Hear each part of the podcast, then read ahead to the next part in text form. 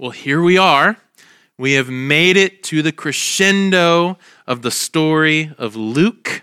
Uh, for the last 18 weeks, we've been in the book of Luke, anxiously um, awaiting the crescendo of the story. At least that's how Luke has been writing his book.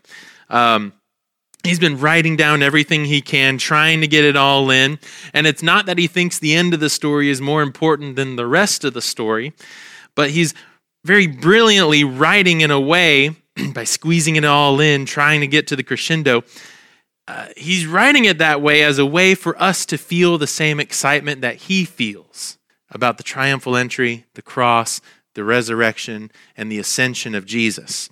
And so I hope you've been trying to, I hope you've been feeling some of that excitement, some of that anxiousness that Luke has been building up to. Um, and so He constantly keeps the kingdom of God in the forefront as a way to build our excitement and expectation for the crescendo of the story, the triumphal entry, execution, resurrection, and ascension of Jesus. So here we are, we've arrived. And today we will read Luke's version of the, the triumphal entry. And next week we'll look at the cross and so on. These four major events are essentially the Easter story. And so uh, we're getting into the end of Jesus' life and his ministry as a way to contextualize the beginning of his life as we move into Advent here in about now three weeks. So we'll be in Luke 19, 28 through 44 today. You can go ahead and turn there in your Bibles. There's Bibles in front of you or under you. if you don't have a Bible, you can take that home. If you want to learn how to use a Bible, you can email me and we'll set up a time together. It's Luke 19, 28 through 44. We have a, a long passage today. And in your Bibles, uh, this text is split up into two sections. The first part is the triumphal entry, and the second part is probably called something like Jesus Weeps for Jerusalem, something like that. Um, for our purposes today, I think these two separate sections are better off squeezed into one thing uh, because they need to be read together because together they give us a better understanding of what's really going on. Now, normally we call this the triumphal entry, uh, but on the surface, there really isn't much triumphal about it. Uh, this is the paradox of the kingdom of God. We always expect grandeur. Uh, but time and time again, the kingdom of God shows up understated, uh, subverting our ideas about what is truly grand and what is truly triumphant. And so, in fact, with the way this text reads today, you'll be hard pressed to call it uh, triumphal in the traditional sense. In many ways, Luke's version of this event is glorious and it is joyful, but there's a shadow over everything as well. Uh, we get a big, bold statement from Jesus, uh, and we see joyful worship happening, and we also get reasons to despair. Uh, in another contrast story in Luke, all about contrast. Uh, we get hit with the reality in this story of what we really want. I don't think I'm going to spoil anything by saying that the great sin of the world is that we choose ourselves over God's plan to reconcile the entire world back to Him. And this text is just a small taste of that. Next week, it'll be even more evident. So, calling this the triumphal entry is more tradition than anything. It is indeed triumphant, but it's also great sadness. And why is it sadness? Because we're beginning the end of Jesus' life. I think it's more appropriate for this event to be named. Uh, Eugene Peterson offered a, a name for it, and he's a man I respect. Eugene Peterson calls this event God's personal visit. So let's read our text today. I'll be reading from the NRSV.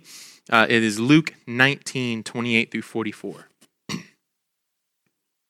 After he had said this, he went on ahead, going up to Jerusalem. When he had come near Bethphage and Beth, Bethany, the place called the Mount of Olives, he sent two of the disciples, saying, Go into the village ahead of you, and as you enter it, you'll find tied there a colt that has never been ridden. Untie it and bring it here.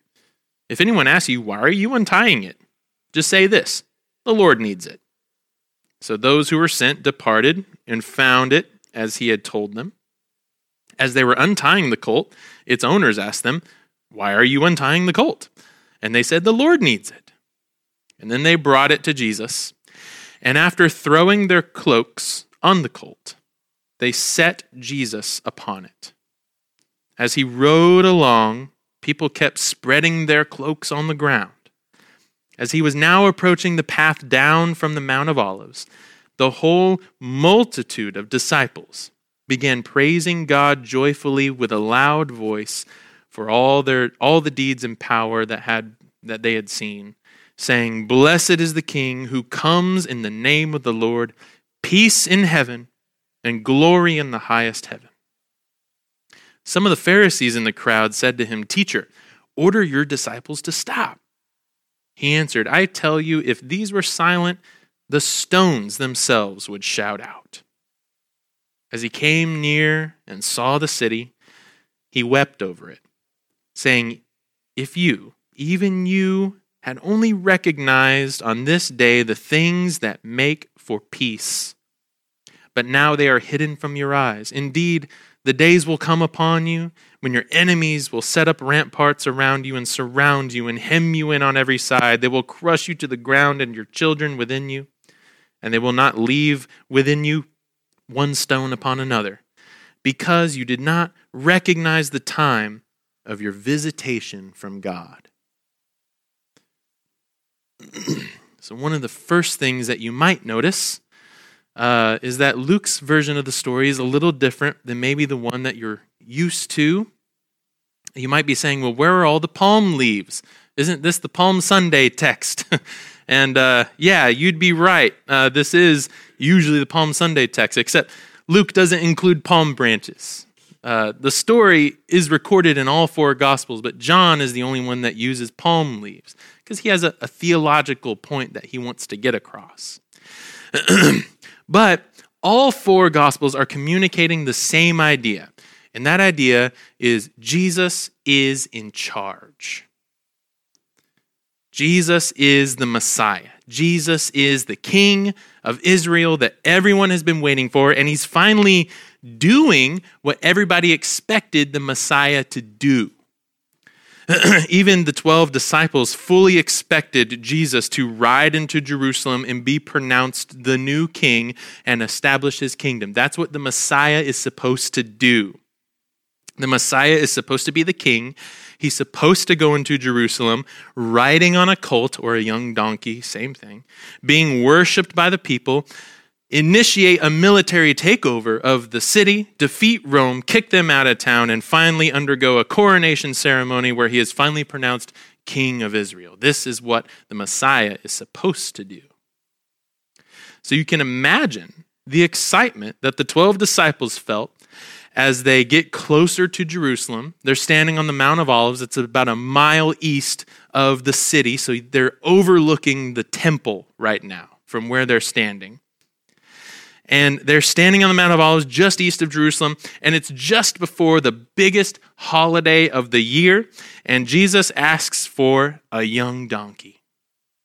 A donkey seems like an odd choice for a king, but the prophets spoke about the coming ruler of God's people, and they said that he would ride on a donkey. The prophet Zechariah says, Rejoice greatly, O daughter of Zion. Shout aloud, O daughter of Jerusalem. Your king comes to you. Triumphant and victorious is he, humble, riding on a donkey, on a colt, the foal of a donkey. And the disciples know this passage, and their whole lives, they've been longing for the Messiah to finally come to Israel and be king. And now Jesus is asking for a donkey so he can ride into Jerusalem. The excitement was almost unbearable. Jesus is finally going to be in charge of things. And it is exciting. Jesus is making one of the boldest claims that he's ever made. Just by riding into the city on a donkey, Jesus is telling the world that he is the one in charge.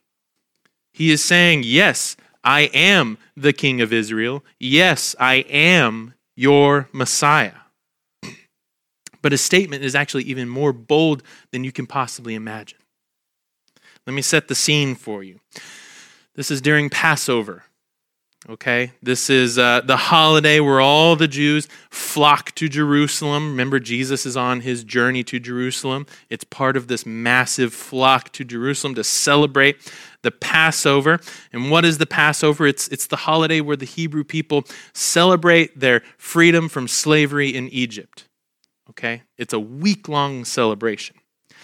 and so Jerusalem is filled with perhaps millions of people, all celebrating a time in their history when they became free of their oppressors while being oppressed by the Romans in the current day. It's an intense week. Uh, the Romans know what they're celebrating and they feel the need to take extra precautions during Passover. Uh, they knew that if a revolt against Rome was going to happen, it was going to be during the Passover, when you have millions of people all celebrating their freedom for a whole week. One of those precautions is that Pontius Pilate, the governor of Judea, always came to town during Passover. He doesn't live in Jerusalem. Pontius Pilate lives in a town called Caesarea. It's the capital of Judea, actually. Uh, we would call it a 45 to an hour minute drive. It was more like a two day journey on horseback for him. And this isn't his normal job. His normal job is to hear out civil cases, make judgments around Judea. That's his normal job.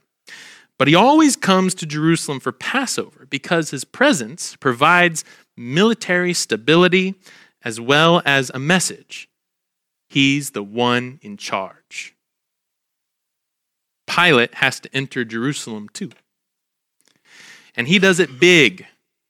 He likes to flex his power. He likes to show the Jews who's the boss. And he was brutal at times in order to show his power and strength. Pilate once used the temple funds to build a new aqueduct in Jerusalem. We know this from Josephus, and we also know it because the aqueduct is still there. It's got his name on it. And so the Jews who protested this new aqueduct using temple funds, Pilate ordered his soldiers to beat them with clubs and trample them with horses until the crowds dispersed. That was only a few years before the triumphal entry, maybe four or five years. So this kind of this kind of power flex was fresh on the people's minds as Jesus is making his way into uh, Jerusalem and as Pilate is making his way to Jerusalem. And Pilate flexes his power with how you would expect a Roman official to flex their power by riding on a big war horse surrounded by a legion of soldiers, about 2,000 soldiers. It was a show of might and strength, like going to a military uh, parade. You know, it, it shows everyone, look how powerful we are. Don't mess with us. That's what's happening. It's a show of strength. Pilate rides in on a, on a war horse surrounded by the biggest military he's got, and he rides into Jerusalem from the west. Jesus is coming in from the east. Pilate entering on one side, Jesus coming in on the other. One brings the war horse and the other brings the donkey of peace, and both are saying, I'm the one in charge.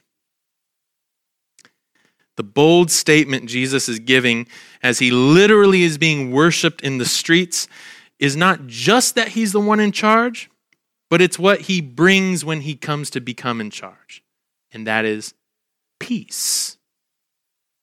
We know how Pilate chooses to be in charge. We know the ways of Rome. They occupy, they intimidate, they beat you down, they trample you, they steal your money, they claim what is you, yours, they use force, they misuse your funds. That is the way of Rome. Rome in the New Testament was all, and Babylon too. You've probably heard the word Babylon. Babylon, Rome, these are symbols of sin because Rome is the worst of humanity. For all those things I just listed, it's the worst of people. And so Rome is always a symbol of sin, and Jesus and the kingdom of God are the anti Rome. Zechariah says that he comes triumphant and victorious, but also humble, not on a war horse. Uh, one of my favorite pastors, Brian Zahnd, he wrote a book called Postcards from Babylon.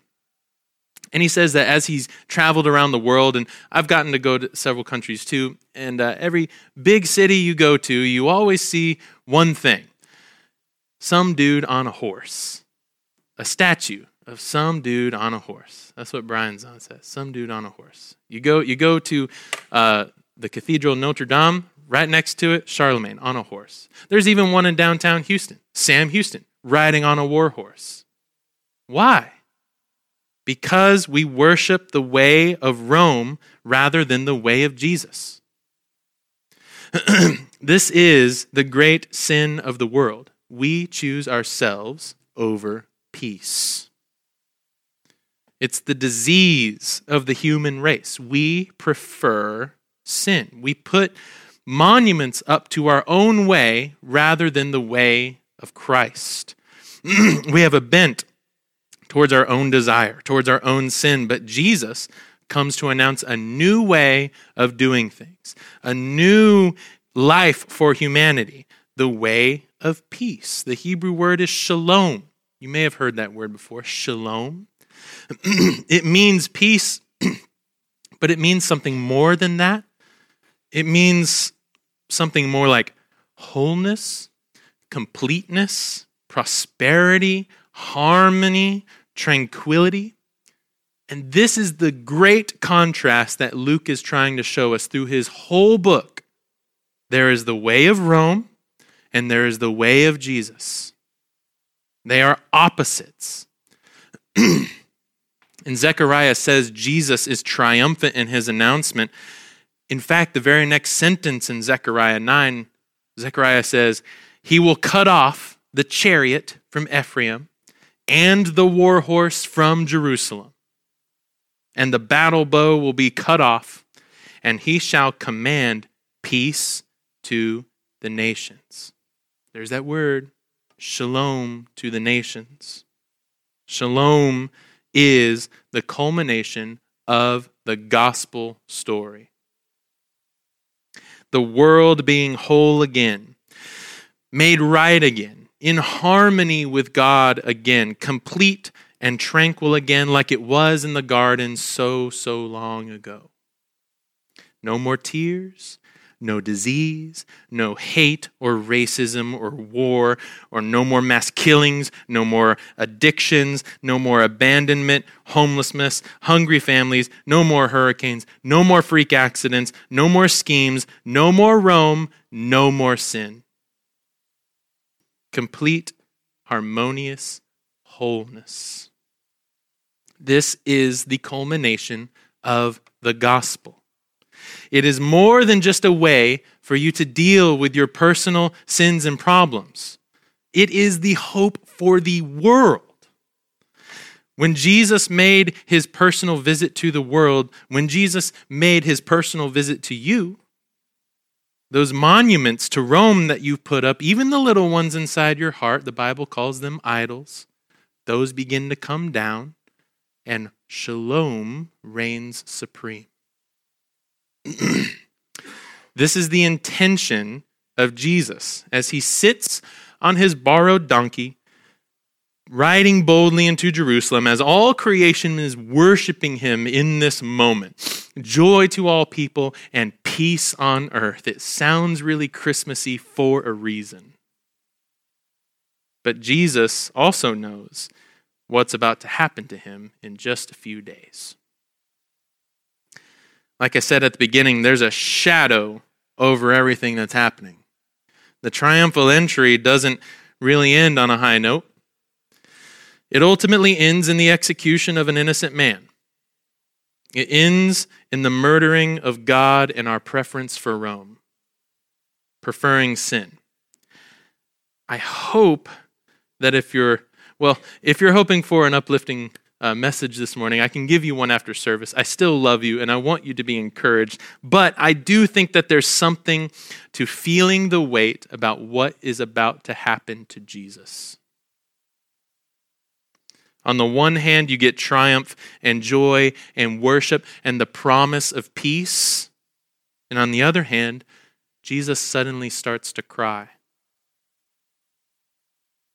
Jesus suddenly starts to cry. He knows what's coming to him. He knows that our preference for the ways of Rome are far too great for him to become king the way that Caesar would do it, the way that Pilate would do it. If he did it the way that they did it, then Jesus would be worshiped just as another Caesar, just as another conqueror, just as another dude on a horse, but not as God. He gets close to the walls of Jerusalem and he begins to cry. He cries because no one can see what he brings. Not even the 12 disciples could see it. It was too radical for them to comprehend that violence is not a means to peace, but peace is the way. It was too radical for them to comprehend that Jesus cannot become king of Israel through the sin of violence because they have not seen anything different. No one has seen anything different. When sin is all you know, you can't imagine what it would be like without it. This is on a big scale, also on a personal scale. When we start to think about what the world could look like when shalom reigns supreme, we start to categorize it as idealistic, or we start to categorize it as unrealistic or impractical. It is set aside for Christmas stuff. It's the kind of stuff that John Lennon sings about. When we start to think about what it could look like for us on a personal level, again, it's idealistic, it's unrealistic, it's impractical. We haven't seen any different. How could we imagine any different? How would you recognize it if it showed up? And this is why Jesus begins to cry. When God came for his personal visit, we didn't recognize it. When the kingdom of God showed up, we didn't understand it. We didn't recognize the things that make for peace because we've never known any different. Next week, we will see what our lust for the ways of Rome, our preference for our own ways, actually does to us. It culminates in the first half of the most significant event in all of history. Jesus will be crowned king next week. We will look at his coronation ceremony, the day that Jesus subverted the way of Caesar by the way of peace. Much like our text today, it's a strong mix of sadness and triumph. Today, we saw what our nature is, we saw what our bent is toward. We can't help but prefer sin because it's all we've ever really known. But next week, we will see how when Jesus becomes king of the world, he totally recreates the world and shows us what life could be like and to live a different way from the one that we've always known. So let's pray.